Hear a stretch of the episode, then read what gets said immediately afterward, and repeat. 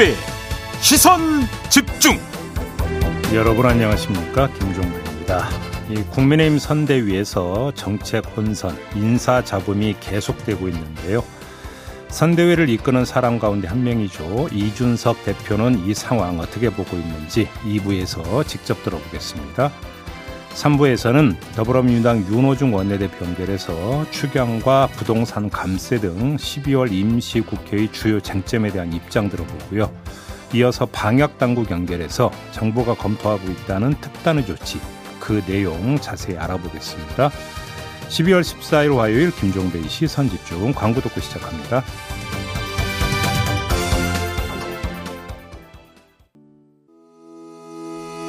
시선 집중은 촌철님들의 다양한 목소리를 기다립니다. 짧은 건 50원, 긴 건 100원인 문자 메시지 샵 8001번, 스마트 라디오 미니와 유튜브 라이브로도 시선 집중과 함께 하실 수 있습니다. 믿고 듣는 진품 시사 김종배의 시선 집중.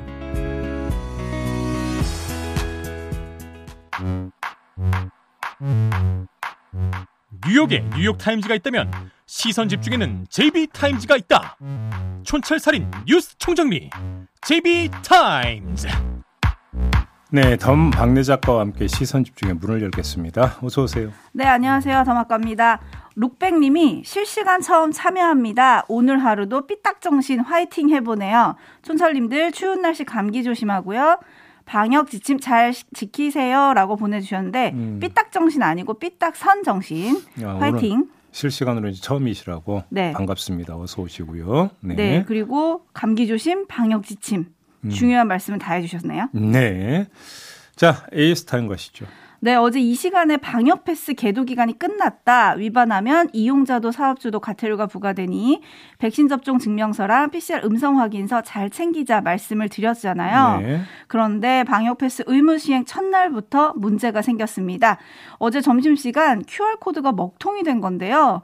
혼란이 일자 결국 질병관리청은 어제 저녁에 시스템 과부하로 인해서 어제는 방역 패스 적용을, 하, 적용을 하지 않겠다라고 밝혔습니다. 네. 과거 백신 접종 예약 때도 그렇고 매번 이런 일이 반복되는 걸 어떻게 봐야 될까요? 이걸 허무하다고 해야 됩니까? 황당하다고 해야 됩니까? 둘 다인 것 같아요. 아니 이거는 예상을 못했다는 건 말이 안 되는 거잖아요. 그러니까요. 계도 기간도 있었는데. 그러니까 아니 그 대한민국의 직장이든 학교든 뭐 학교는 상관이 없겠네요. 아무튼 직장의 점심 시간이 뭐 1시도 있고 2시도 있고 3시도 있고 4시도 있습니까? 대부분 12시부터 1시잖아요. 비슷하죠. 그러면 직장 다니는 전 국민이 거의 동시에 나와서 QR코드 찍을 거라는 건 저도 할 수 있는 거잖아요. 네. 전문가 아니더라도. 그럼 거기에 맞게 시스템 준비해야 된다는 것도 기본 아닌가요? 그러니까요. 이것도 안 돼 있었다는 얘기잖아요. 이건 예측 불가능한 돌발 상황도 아니잖아요. 충분히 예측 가능한 상황이었죠. 일어나고 있었다는 얘기밖에 더 되는 겁니까, 그게? 네. 거기다가 지금 시스템 과부하 때문에 문제 발생한 게 이번이 처음도 아니잖아요. 그렇죠. 백신 예약, 그러니까 접종 예약할 때도 그러니까 여러 번 나왔던 이야기잖아요. 네네. 이거는 지금 뭔가 구멍이 뚫려도 한점 뚫려 있다는 얘기밖에 안 되는 거죠. 그러니까요. 이제 뭐 시스템 복구도 하고 더 넓혔다고 하니까 오늘은 문제가 없을지 잠시 후에 방역 당국과 인터뷰에서 또 확인을 하도록 하겠습니다. 네. 그리고 뉴스 분석이 함께하는 제비타임즈 이제 오늘 주목할 뉴스들 챙겨 드려야 할 텐데요. 네. 5349님이 YTN 김건희 씨 인터뷰 사실입니까? 이런 문자가 도착을 했는데요. 벌써 포털에서 뉴스 보시고 많은 분들이 문자를 보내주고 계십니다. 이게 네. 오늘 첫 번째 주목할 뉴스죠. 그러니까요. YTN 이제 새벽에 보도한 내용이 있던데요. 허위 경력과 가짜 수상 기록 추가로 확인된 게 있다라는 내용을 보도를 하면서 김건희 씨와 인터뷰한 내용도 함께 보도를 했어요. 네. 지금 간략히 그 추려서 전해드리면 2007년 수원여자대학교에 제출한 교수 초빙 지원서를 보면 한국게임산업협회 기획팀 기획이사로 재직했다고 적어놨거든요. 음. 2002년 3월부터 3년 동안 재직했다고 적어놨는데 한국게임산업협회는 2004년 6월에야 설립된 단체라고 합니다. 오. 불가능한 경력이 기재되어 있다는 이야기가 되는 거고요. 네. 아, 또 수상 경력도 문제가 되는데 2004년 8월 서울국제만화 애니메이션 페스티벌에서 대상을 수상했다고 기재를 했는데 주최 측 확인 결과 김건희 씨의 개명전 이름인 김명신이라는 이름으로 응모된 출품작 자체가 없었다고 하고요. 어. 어, 2004년 대한민국 애니메이션 대상 특별상을 수상했다고 기재돼 있는데 해당 경연은 개인이 아닌 출품 업체가 받는 방식이었다고 합니다. 그러니까 어. 개인의 수상이 아니라는 거죠. 네. 근데 이제 그 김건희 씨가 이 회사 이사로 재직한 것 맞지만 출품작 제작을 마친 뒤에 들어왔기 때문에 또 여기에 이름을 얹을 수도 없는 네. 그런 상황이었는데 얹었다 이런 이야기가 되는 겁니다. 근데 더 주목되는 건 비슷한 의혹이긴 하지만 이번에는 김건희 씨가 직접 입장을 밝혔다는 거 아닙니까? 그렇죠. 관련해서 어 한국게임 산업협회에서 기획이사로 일했다라고 하는 부분이 있지 않습니까? 네. 믿거나 말거나 기억이 나지 않는다. 오. 정확한 경위를 확인하고 있다. 이런 말을 반복했다고 하고요. 네. 그 다음에 2004년 서울 국제만화 애니메이션 페스티벌 대상 경력에 대해서는 돋보이려고 한 욕심이었다. 그것도 죄라면 죄다. 이 점은 인정을 했다고 합니다. 어, 네. 그러면서 본인 입장에서 항변을 했다고 하는데 수상 경력을 학교 진학을 위해 쓴 것도 아닌데 무슨 문제냐. 네? 이렇게 이야기를 했다고 하고요. 자기는 공무원, 공인도 아니고 당시엔 윤석열 후보와 결혼한 상태도 아니었는데 이렇게까지 검증을 받아야 되는 거냐.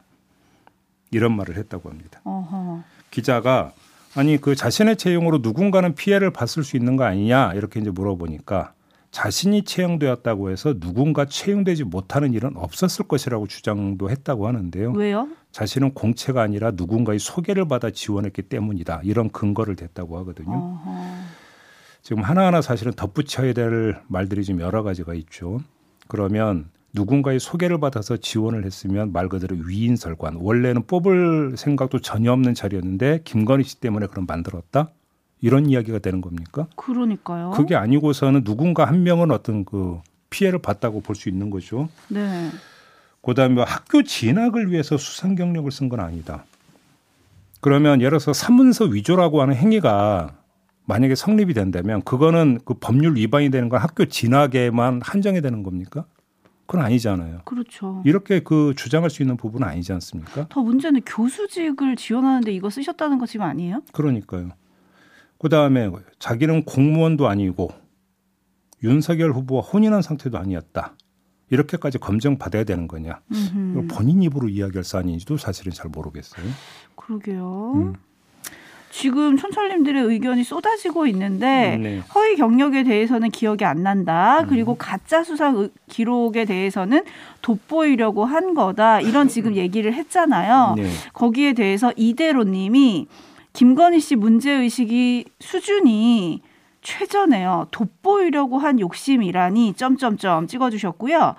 김 SJ님은 저런 경력 쓰면 학교에서는 사실 확인도 안 하나요? 뒤에 교수로 채용이 됐다니까요. 아, 저도 그게 참 그 이 비슷한 그 의혹 사건을 여러 번 전해드렸잖아요. 네. 그때마다 가졌던 의문이 학교에서 검증 안 하는 그거였거든요. 그러니까요. 네.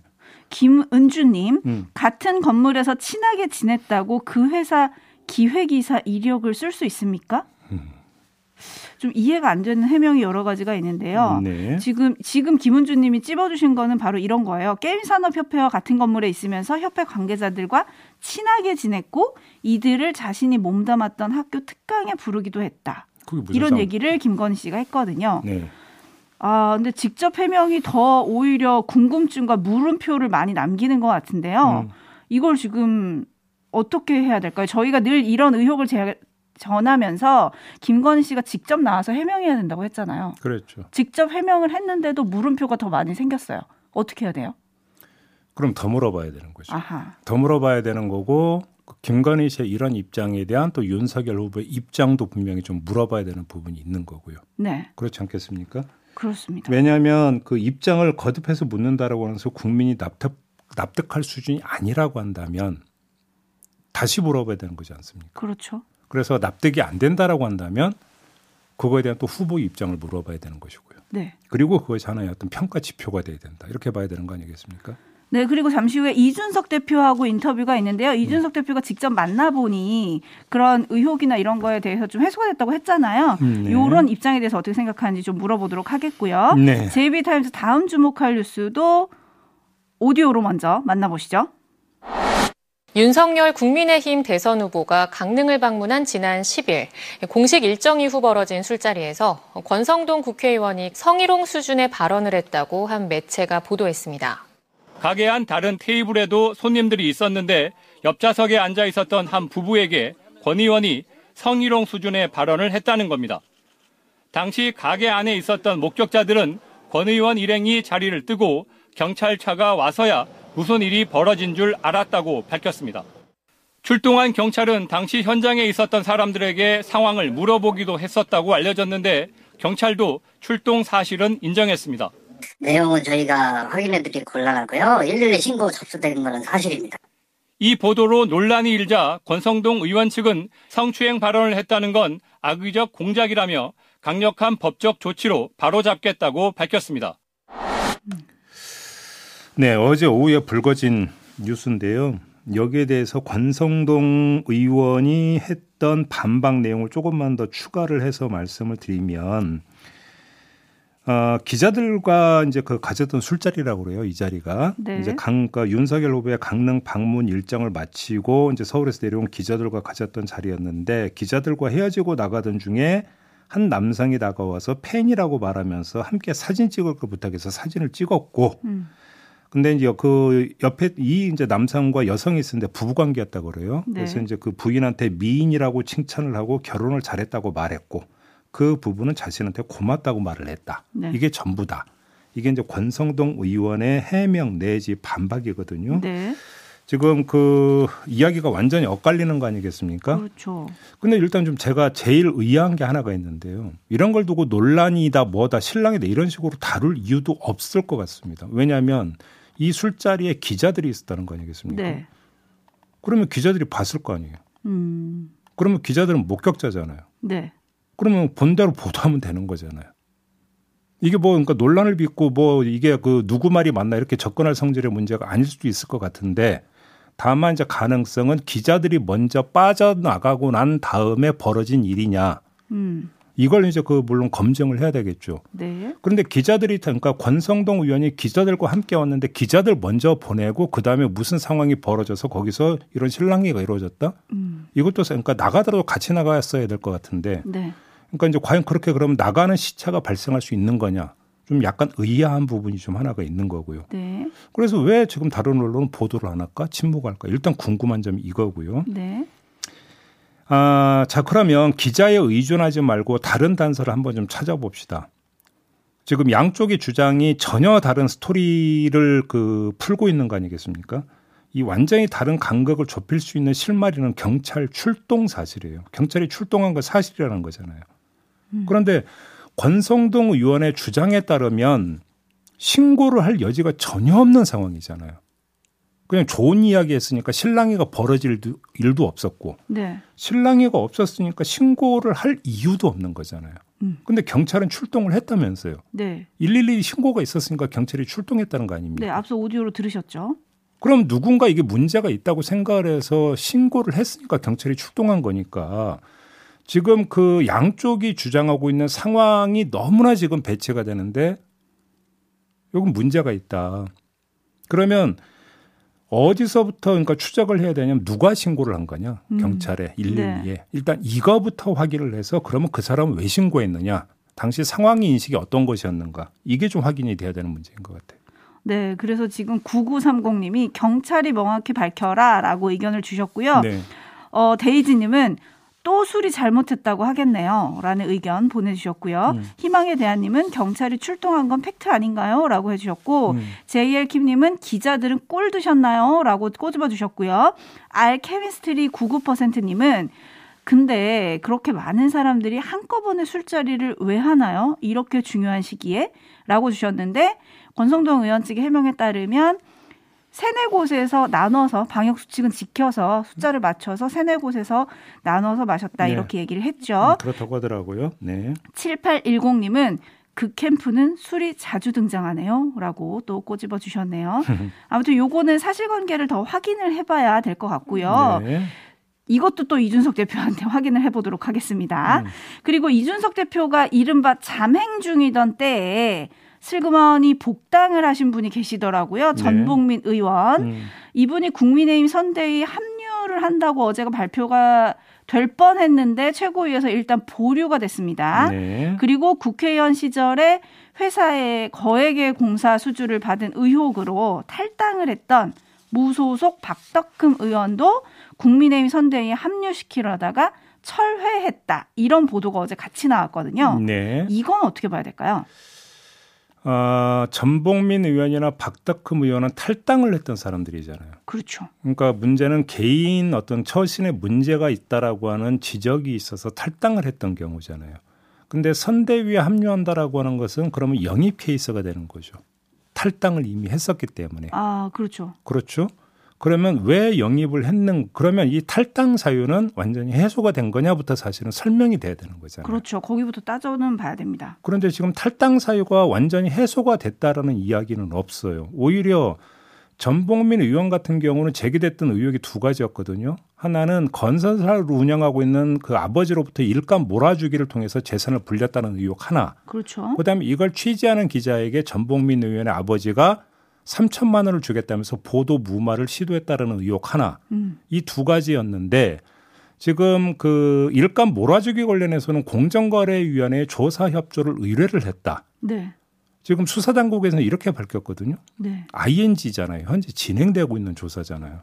그러면 탈당 사유가 해소가 된 게 아니라 지금 계속 되고 있는 거잖아요. 음. 그런데 영입을 했다? 그걸 누가 납득할 수 있겠어요? 여기는 복당도 됐어요. 그러니까요. 네. 그러면 도대체 그러면 그이 탈당 사유가 당에서 볼 때 내지 선대위에서 볼 때는 별로 근거 없고 문제가 없다고 판단을 한 겁니까? 그럼 그럼 그렇게 그 판단한 이유를 국민들한테 밝혀줘야 되는 거겠죠. 그렇죠. 잠시 후 2부에 이준석 대표 인터뷰에서 한번 좀 질문을 드려보도록 하겠습니다. 네, 지금 촌철님들이 이준석 대표한테 들어야 할 얘기가 너무 많다고 오늘 오늘- 특집이 되는 거냐고. 오늘 날 잡았네요. 네. 네, 대기실에서 지금 듣고 계실 텐데, 음. 네. 준비해 주시고요. 네, 여러분들은 계속 시선 집중해 주시기 바라겠습니다. 음. 자, 뉴스와 분석이 함께하는 제이비타임즈 다음 주목할 뉴스 오디오로 먼저 만나보시죠. 미국과 함께 베이징 겨울 올림픽 외교적 보이콧을 선언한 호주와의 정상회담. 문재인 대통령은 호주의 결정을 존중한다면서도 한국은 검토하지 않고 있다고 선을 그었습니다. 미국을 비롯한 어느 나라로부터도 참가 의 권유를 받은 바가 없고 한국 정부도 검토하지 않고 있습니다. 특히 북한 문제 해결에는 중국의 도움이 필수라고 지적했습니다. 한반도의 평화와 안정 또 그리고 북한의 비핵화를 위해서 에, 중국의 건설적인 노력이 요구된다는 점입니다. 종전선언에 대해선 미국과 중국은 물론 북한도 원칙적인 찬성 입장을 밝혔다며 다만 북한이 미국의 적대 정책 철회를 선결 조건으로 내세우고 있어 아직 대화에 들어가지는 못하고 있다고 설명했습니다. 네.